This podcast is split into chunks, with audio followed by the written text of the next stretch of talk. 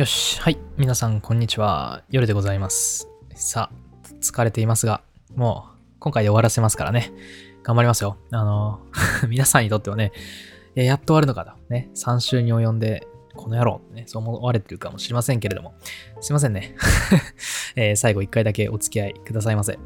はい。えっ、ー、と、今回はですね、えっ、ー、と、バルドルっていうね、その、まあ、重要人物、重要な神から、えっと、お話を始めたいと思うんですけれども、その神々が住んでいる世界のね、アースガルズっていうところの中で、最も完璧な神って言われてるのがいましてですね、で、それがあの、オーディンとですね、フリッグっていう、あの、妻ですね、オーディンの。その二人の間の息子のバルドルっていう、まあ、光の神って言われるんですけど、そのバルドルだったんですね。で、そのバルドルっていうのが、もう、容姿端麗で、もう、全身がもう、ピカーンと光り輝いている。後光が差してるみたいなね。でしかも最も賢い。で、弁舌も蜜のように甘く爽やかで、しかも誰よりも慈悲深く誰からも愛されていた。ね、そういう、まあ、最強の、ま、神みたいなのがいたんですね。あ、の、オーディンもね、あの、まあ、知恵、知識の泉を飲んでますし、で、まあ、めっちゃ強いし、ね、あの、絶対刺さる、絶対当たる槍とか投げ槍とかも持ってますしね。なんだけれども、なんかもう、固めないしね、帽子めっちゃ目深に被ってるし、なんかおじいさんっていう、まあ、イメージ、そんな感じなんですね。なんか、う、オーディン、みたいな。意味わかんないけど、う、オーディン、みたいな感じね。で、バルドルは、僕はバルドル、みたいな。そんな感じで、オーディン、バルドル。そんな感じね。あその、なんかテンションがおかしくなってますけども、ずっと話し続けて。こんな感じですよ。オーディンとバルドルね。このバルドルがもう最強の、まあ、息子ですよね。まあなんだけれども、そのバルドルが、バルドルがですね、噛みまくってる。バルドルがですね、あの、命をね、脅かされるっていう悪夢を何度も見るんですよね。で、もうやばいとね、めっちゃ最強の神、誰からも愛されるバルドルがもう死んでしまったらまずいということでですね、あの、お母さんのね、フリックはですね、世界中のその、ありとあらゆるものに対してもう決してバルドルに危害を加えないってこう約束してくださいってこうすることにしたんですね。つまり火とか水とか鉄とかあと他の金属とか岩石とか大地とか樹木とか獣とか鳥とか蛇とかあと病気とかね、そういうのにも全部、その、バルドルは傷つけませんって誓いを立ててくださいつって、あ、わかりましたつって、こう、木とかがね、樹木とかが、わかりましたわさわさみたいな そんな感じで、あの、バルドルは傷つけませんっていう誓いを立てるんですね。で、もうこれでもうバルドルは無敵になったんですよ。バルドル無敵みたいなね。そんな感じになったので、その神々はですね、イエーイあの、うちの最強バルドルが、あの、無敵だぜイエーイみたいな。で、遊ぼうぜみたいな 狂った遊びを思いつくんですね、神々は。で、その遊びっていうのが、その無敵のね、バルドルをあの庭の中央に立たせるんですよ、まず。バルドルちょっとそこに立っててくれる。バルドルみたいな。別に返事はバルドルじゃなくてもいいけどね。分かったって、そのバルドルが 無敵のバルドルが庭の中央に立つんですね。で、そのバルドルに対して神々がね、おりゃ、おりゃっつって、その槍とかね、の石とかね、あの、斧とかね、危ないものどんどんどんどん投げるんですよ。ね、あの、無敵だからいくら投げてもいいだろうみたいな感じでこう投げるんですよ。で、そんな遊びすんなって感じなんですけど。で、まあ、神々みんな投げるんだけど、全然当たんないのね。ヒュンってこう、逸れたり、あるいはその当たりそうだって思っても急にビューンってこう減速して目の前でポンって落ちるとかね。あとは当たったとしても全く無傷でキーンってこう跳ね返るみたいなね。で、そんな感じで、イエーイみたいな。神々盛り上がるんだ。バルドル、イエーイみたいなね。で、そういうのを見ててあんまりいい気がしない奴がいるわけですよ。で、誰かっていうと、ロキ。ロキがこう見ててね、くっそーみたいな。もうなんとかひどい目に合わせられないものかってこう思うんですよね、ロキが。で、ロキがですね、あの、ある女に化けてですね、あの、お母さんフリックのとこに行くんですね。テクテク、あ、こんにちは、みたいな。で、フリックが、あ、どうもどうも。今、みんなが何やってるかご存知かしら？ってこう言うんですね、フリック。で、ロキが化けてる女はですね、あ、そうですね、あの、バルドルにいろんなもの投げて遊んでますね。あそうなんです。あの、私はね、あらゆるものに決してバルドルを傷つけないと誓いを立てさせたのです。こう言うんですね。え、本当に？本当に全部なんですか？ってこう言うんですね、ロキが。すると、あの、フリックがですね、あの、ここだけの話なんですけど、あの、西の方に生えてる宿り木、宿り木だけは小さかったので、まあ、バルドルを傷つけることはないだろうって思って、誓わせませんでした。へえ、なるほどね。もうロキは思うわけですよね。へえ、あの、宿り木だけは、うん、誓い立ててないんだ。って言って、ロキはすぐそこにいて宿り木ゲットですね。引っこ抜いて で、帰ってくるわけですけど、バルドルの弟にですね、あの、ホズっていうのがいてですね、そのホズは目が見えないので、そのみんなの神々のそのクレイジーなあの遊戯に加われなかったんですね。で、加われずにしょんぼりしてたんですね。で、そこでルキが行ってですね、ホズのところに行ってですね、あの、ホズ君と、私がバルドルの場所を教えてあげますから、ほら、あの、これ投げてごらんなさいってこうやって、宿り木を渡すんですね。で、ホズとしてもね、今まで仲間に入れずにしょんぼりしてましたから、イェイと思って喜んでね、あの言われた通りにバルドルの方に、おりゃーって投げるんですね。そしたら、あのー、みんなが、イェイイェイイェイみたいな、こんな今まで聞こえてたのに、急に、ってこう、あと、うわーとかね、悲痛な叫びが聞こえてくるんですよ。え、どういうこと？どういうこと？ってホズは混乱するんですけど、バルドルにその宿りがぐさっと刺さってね、バルドルが死亡するんですね。そう。もうこれでもみんな泣き叫ぶわけですよ。で、お母さんのフリックもですね、もう最悪みたいな。うちのこう完璧、完璧超人バルドルが、みたいな その誰か冥界に行ってあの、ヘル、ヘルね、あの、ロキの子供ですけど、そのヘルに、バルドルをこの世に返すように頼んでくれないかっつってこう、誰かお願いとかって言うんだよね。そしたらそのオーディンの息子のね、ヘルモーズっていうやつがですね、私が行きましょう。で、その、オーディンパパにですね、あの、スレイプニルを借りてですね、爆速で冥界まで行くんですね。スレイプニルっていうのはあれですね。足が8本の馬ですよ。で、それにまたがって爆速で冥界まで行くわけですよ。で、そのヘルの館についてですね、だいたい10日ぐらいかかったのか、そんぐらいだった気がしますけれども、ヘルの館に行くんですね。あの、エーリューズニルって言うんですけど、その館に行って、バルドルズってこう入ると、なんかバルドルが飲み会してるんですね。あの、冥界で。イェーイみたいな。で、ヘルモーズも、あ、飲み会じゃんっつって、その飲み会に参加して、で、翌日ね、あの、ヘルのところに行ってですね、世界中のみんなが嘆き悲しんでるので、どうかあの、バルドルをこのように返してください。お願いするんですね。で、そしたらヘルは、えー、本当？えー、今みんなって言った？本当にみんなって言った？本当にあの、世界中のみんななわけ？じゃあ、あの、一人でも悲しんでないようなやつがいたら返さないからね。いい？言うんだよね。で、そしたら、あの、ヘルモーズは、よっしゃみたいな。わかったと。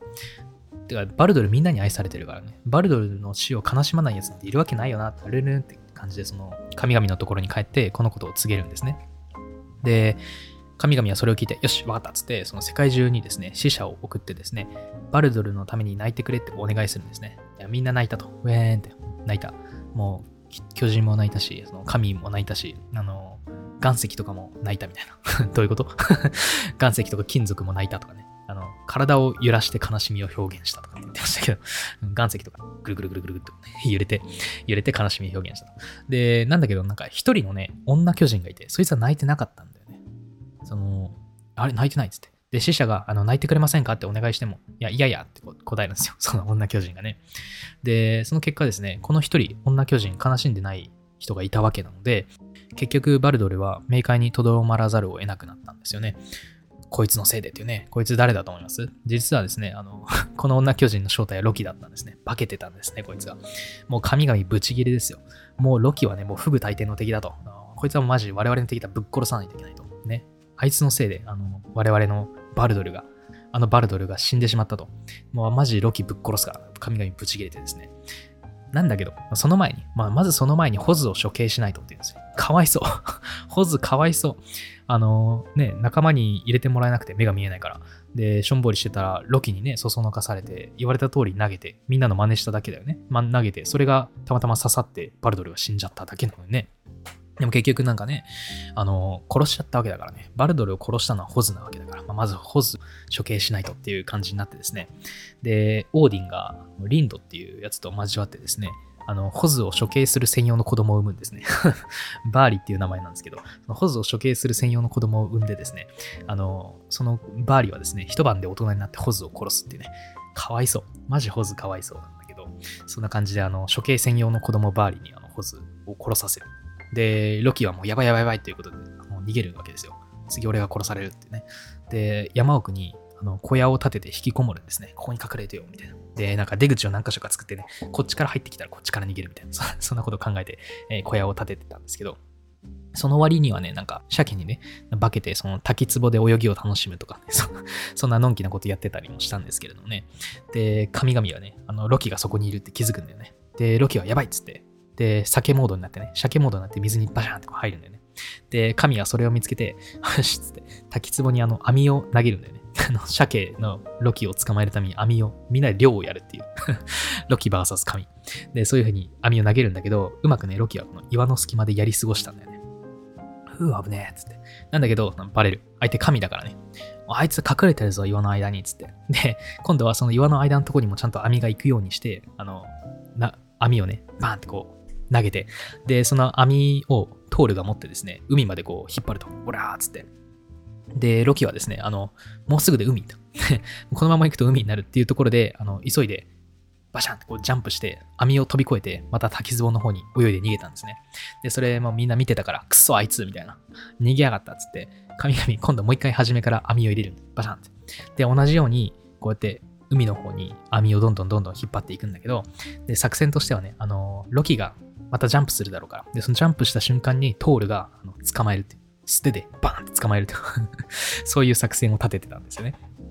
で、またこうやって網を引っ張っていって、もうちょっとで海っていうところまで来た時にですね、ロキが、あのやっぱりね、あの予想通りジャンプしたので、トールがバンってこう掴むんですよ。で、ロキがあの、鮭に化けてるって言いましたけど、その、体がヌルヌルしてたんで、やばい逃げられるっつって、そのトールはね、思いっきりその尻尾のところをグッて握るんで、で、鮭ってね、まあ、てか魚ってその尻尾のところこうちょっと細くなってるじゃないですか。ね。あれってあの、この時にトールが思いっきり握って細くなった名残らしいですよ。面白いですよね。で、そんな感じであの、鮭になったロキは捕まったので、で、そのままあの神々に、アースガルズに、神々の世界に連れてこられるんですね。で、バーリとナルビっていうロキの子供を用意しておいてですね、そのバーリを狼にして、そのナルビを 八つ咲きにさせて、で、そこの、そこからあの、蝶をずるずると引き出して、その引き出した蝶でロキを縛るっていうね、子供の蝶でロキを縛るっていう、そういう残酷な、めちゃくちゃ残酷なことをするんですよ。自分の子供にの蝶で縛られるっていうね、ロキ。で、ここでですね、ロキに恨みを持ってるあの、スカジっていう女神が来てですね、そっか、そうだな、スカジの話してなかったな。えっと、この話はそうですね、あの、パトロン様のボーナスエピソードでお話ししようと思いますが、そのスカジがですね、ロキに恨み持ってるわけですよ。で、毒蛇をね、持ってきてね、あの、ロキ、岩にこう縛られてるわけですけど、その上に毒蛇を吊るすんですね。で、その蛇の口から毒の液がこう、ポタポタポタってこう、滴ってきて、ロキの顔にかかるわけですよ。痛い痛い痛いみたいな、超苦痛らしいんですね。で、そのロキにはなんか妻がいてですね、その妻が、その器でね、毒を受け止めてくれるんですね。で、受け止めてくれてる間は、ロキは大丈夫なんだけど、器が毒でいっぱいになると、どっか捨てに行かないといけないんですね。で、妻がその毒をどっかに捨てる間は、そのロキって顔面で毒を受け続けるわけだから、痛すぎて、痛い痛い痛いってめっちゃ暴れまくるんですよ。で、その暴れまくると、ロキがその繋がれてる岩っていうのが揺れるわけですね。で、ガラガラガラってこう揺れて、で、これがあの我々が言うところの地震なんだってね。そんな風にたまに地面が揺れるんだ。こういう説明がされてるんですね。ロキが揺らしてるんですね、地震っていうのは。これぐらい話しておけばラグナロクに行けるかなっていう感じがするので、まあ、このままラグナロクの話をしようかな。あの、ラグナロクっていうのはね、神々の没落とか終焉とかっていうのを意味する言葉らしくてですね、今まで出てきたキャラがなんかみんな参戦するスマブラみたいな 感じですね。大乱闘スマッシュブラザーズみたいな感じなんですよ。ラグナロクっていうのは。で、まあそのラグナロクの前触れっていうのが、フィンブルベトルっていう、まあ、厳しい冬なんですけど、その冬があってですね、まあ、この間、あの、世界が荒れに荒れるわけですよね。で、太陽と月が力尽きるとか書いてあるんですけど、空に星が一つもなくなったらですね、あの、巨人の世界にいる鶏と、神々の世界にいる鶏と、あと冥府にいる鶏が、あのコケコッコーってけたたましく鳴くらしいんですね。で、この鶏の鳴き声を合図にして、その全員が集結してくるわけですよ。今まで参戦してきたやつね。全員集結してくるんですね。で、その時にはもう今までもう囚われたやつをみんな解放されるんですよね。だから、ロキとかね、今縛り付けられてたロキとか、あとはその魔法のね、あの、鎖で縛られていたフェンリルとかもね、狼ですよね。ワンちゃんも解放されて参戦するんです。バーンってこう出てきて。で、あとはヨルムンガンドとかもね、あの、海底からザバーンって出てきて、その衝撃で津波が起こったりする。もうすごい、もう世界の終焉みたいな感じになるんですよ。で、こういうことが起こるとですね、あの、待ってましたっていう感じで、その魔物たちがね、他の魔物たちも、そのアースガルズンに、その神々のいるところにどんどんどんどん攻め込んでくるわけですね。で、そうするとですね、あの、ヘイムダルって言いましたよね。あの、知恵、知恵のやつね。で、見張りをしてるそのヘイムダルってやつが角笛を吹くんですね。ボーンみたいな、その、奴らが来たぞみたいな。ラグナロクだみたいな感じでね。で、そんな感じでその神々の方も出陣するわけですよ。ドンドンドンドン。オーディンとかね。あとはエンヘリアルっていう、エンヘリアルの話してなかったですね。これもあの、ボーナスエピソードで話そうと思うんですけど、その、戦士たち、その、死んだ英雄っていうのを、あの、神々の駒として使うみたいな そういう軍隊がいるんですけど、そういう戦士たちとかね。で、そういうのが、あの決戦の場所のね、ビグリーズっていうところにこう出撃していくんですね。スノブエを合図にして、どんどんどんどん集結していくわけですよ。ロキとか、フェンリルとかね、あとはヨルムンガンドとかね、あとはオーディンとかね、トールとかも、どんどんこう集まってくるわけですよ。で、オーディンはそのスレイプニルに乗ってね、そのグングニルっていう絶対当たる槍とか持ってね。で、その隣にはミョルニルを持ったトールとか、ね、やばいっすよね。もう全員集合っていう感じですよね。そう。で、魔物たちの先頭にいるのがフェンリルですよ。もう、ぶち切れてるわけですよ。お前ら騙しやがってって感じですよね。今までチュールもらってたのにね。美味しいチュールだけ食べて育ててたのに、育てたのによ。お前らも、なんか俺が怖かったのか知らんけども、クソ縛りやがって、封印しやがって、こんな野郎みたいなね。もう、めちゃくちゃでけえ口を開けて、あの 目と鼻から火炎を吹くって書いてあるんですけど 口じゃないの 口じゃないんだ。めっちゃでっけえ口開けて、目と鼻から火炎を吹いて突進してくる。で、その隣にはヨルムンガンドもいて、そのヨルムンガンドの方は、あの、口からめっちゃ毒の煙出してるんですよ。怖っ。怖っ。どっちが勝つと思いますね、さん？ね。しかも、あの、ムスペルヘイムの方からはね、あの、スルトがやってくるんですね。覚えてますか？あの、炎の剣をずっとブンブンブンブン回してる、あの炎の巨人ですね。そいつがやってくる。で、こんな感じで、あの、今までの登場人物がみんな出てきて、大決戦するんですね。あの、まずは、オーディン VS フェンリル。ね、皆さん、どっちにベットしますか？どっちが勝つと思います？オーディン VS フェンリル。これはね、あの、フェンリルが勝つんですね、実は。オーディンがこう、頑張って戦ってるんだけど、フェンリルもめっちゃでっけえ口で一気にガブってこう噛みつくんだよね、オーディン。で、そのオーディンの抵抗を虚しくですね、オーディンはこう飲み込まれていってしまうんですね。そう。で、その時にトールは横にいたんですけど、ヨルムンガンドの方がそのトールの方に向かってきてたので、そのオーディンにね、加勢することができずに、ただそのオーディンが飲み込まれるところを見ているしかできなかったって書いてあるんですね。そう。で、オーディンがね、フェンリルに飲み込まれた瞬間ですね、そのビーザルっていう、オーディンの息子がね、あの駆けつけて、そのフェンリルの口をね、オラーってこう、こじ開けるんですよね。あの、下顎のとこに足置いて、で、上顎のとこ手を持手でこう、上顎を持って、オラーってこじ開ける。で、そのまま、オラオラオラオラってやりまくって、口を引き裂いて、フェニル殺すっていうね。そうやって、あの、オーディンの息子のね、ビーザルってやつが、あの、父親の仇を取るんですね。そう。実は、オーディンって自分がラグナロクでフェンリルに飲み込まれることっていうのを予知してたんだよね。で、復讐用の子供っていうのもすでに産んでもらってたんですね、実は。あらかじめ。ね。なんか、オーディンそういうの多くない？復讐用の子供を産ませるっていうね。バーリーっていうのを言いましたけれどもね。今回そのビーザルっていうフェンリルを殺す用の子供っていうのも あらかじめ自分がね、死ぬって予知してましたから、産んでもらってたんですね。で、その通り自分が予知、予言通り、えー、予知通り飲み込まれて、で、その復讐用の息子が、えー、フェンリルをぶっ殺すっていうね。そう。で、まあ、だから、相打ちみたいな感じですよね。あらかじめ策を打っておいて、フェンリルを殺すって。オーディンとフェンリルは、まあ、ほぼ相打ちっていう感じですよね。で、次はトール VS ヨルムンガンドですね。もうくっそでかい、その世界を取り巻くぐらいのでかい大蛇と、そのトール、めっちゃ力持ちのトールっていうのは、取っ組み合いをバーンってするわけですよ。で、えー、隙を見てですね、ヨルムンガンドのその頭にですね、ミョルニルをお見舞いするんですね。ガツンって。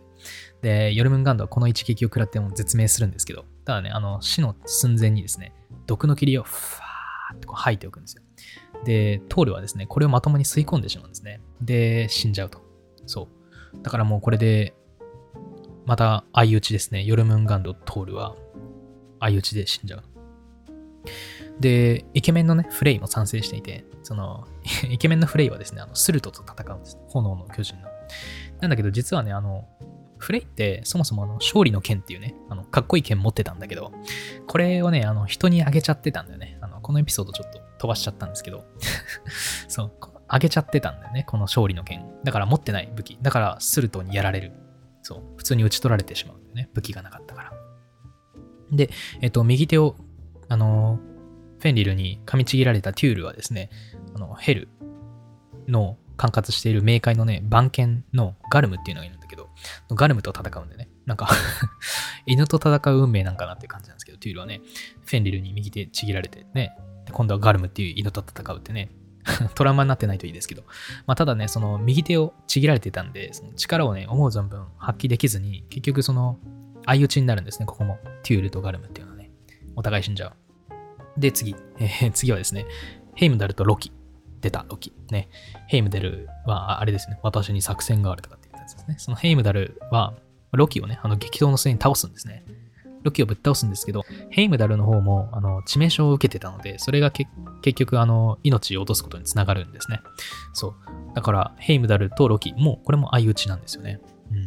うん。こんな感じでね、あのどんどんどんどん相打ちで巨人と神ね、魔物とかどんどんみんな死んでいくんだけど、その武器を持ってないフレイをぶっ倒したスルトが、まあ、このスルトだけがちゃんとしたクリーンな勝利だったわけですけど、そのスルトがね、もうイエーイつっても 喜んでですね、ボンボンボンボン炎をあっちこっちに投げてですね、結局それであの世界が燃えて、ブワーってラグナロクになるっていうね。だから、それで世界が全部燃え尽きて終わる。ユグドラシュっていう世界中も燃え尽きるみたいなね。こんな感じでラグナロク終わるんですね。実はその、この豪華を生き残った人間っていうのがいて、そのリーブっていうやつと、リーブスラジルっていうやつなんですけど、この二人が、なんかアダムとイブみたいな感じですよね。あの、僕たちの始まりなんだみたいなね。我々人間の祖先となって、これから人間がこう繁栄していくんだと。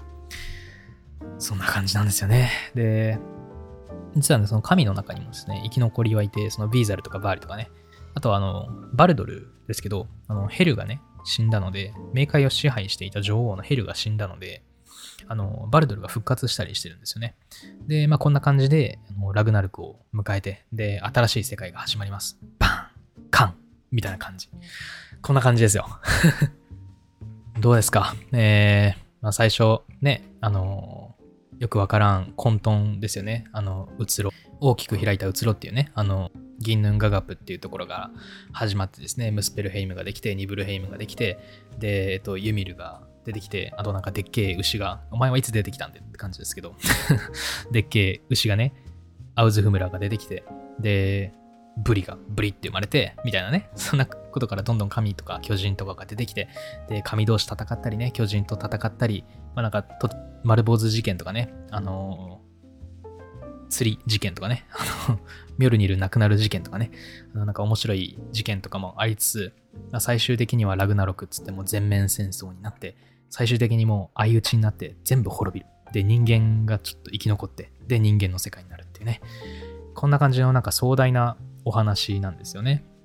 はい。なんか、今回ね、あの、結構はしょってるんですよね。はしょっててそれかいっていうね、あの、3回になってますけど、これね、あの、実はね、ちゃんとエピソード語れば語るほど多分、あの、最後のスマブラの、あの、ラグナロクの場面が面白くなると思うんですよね。あの、ラグナロクもね、結構、ポンポンポンポン語っちゃいましたけど、ね熱く語ろうと思えば語れますよね。あのオーディンとフェンリルどっちが勝つんだとかね。とトール、ヨルムンガンドどっちが勝つんだとかね。そこも、ちゃんといろんなエピソードとかを言って、その、愛着をね、それぞれの神とか巨人に愛着を持ってたら、もっとなんか楽しめるかもしれないですよね。まあ、それはね、このポッドキャストでは何回 北方神話ポッドキャストになっちゃいますから、ね、できませんでしたけれども、ね、皆さんなんか今回の放送で興味を持ったらですね、いろいろ書籍が出てますから、漫画とかもあるみたいですからね、えー、そんなの買って、えっと、お楽しみくださいませ。いやはい、お疲れ様でした。A special thank you from the heart.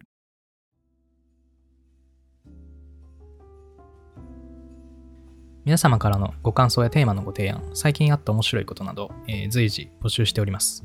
えー、ゼルプスト電源ミッド夜の gmail.com 伝える気あるんかって感じですけど、えー、までメールいただくかですね、あるいは Google フォーム、ね、Twitter の DM とかですね、何らかの仕方でご連絡いただければ大変ありがたいです。Twitter での感想は、ハッシュタグゼルデン、カタカナでゼルデンでよろしくお願いいたします。えっと、今回、北欧神話を聞いてみて、皆さんの中でね、あの、推しメンとかできました？あの、推し神？推し巨人？とかね、あの、できたら教えていただければと思います。どうなのかな？意外とロキが人気だったりするのかな？わかんないですけど、えー、もしよかったら教えてください。それでは、夜でした。さようなら。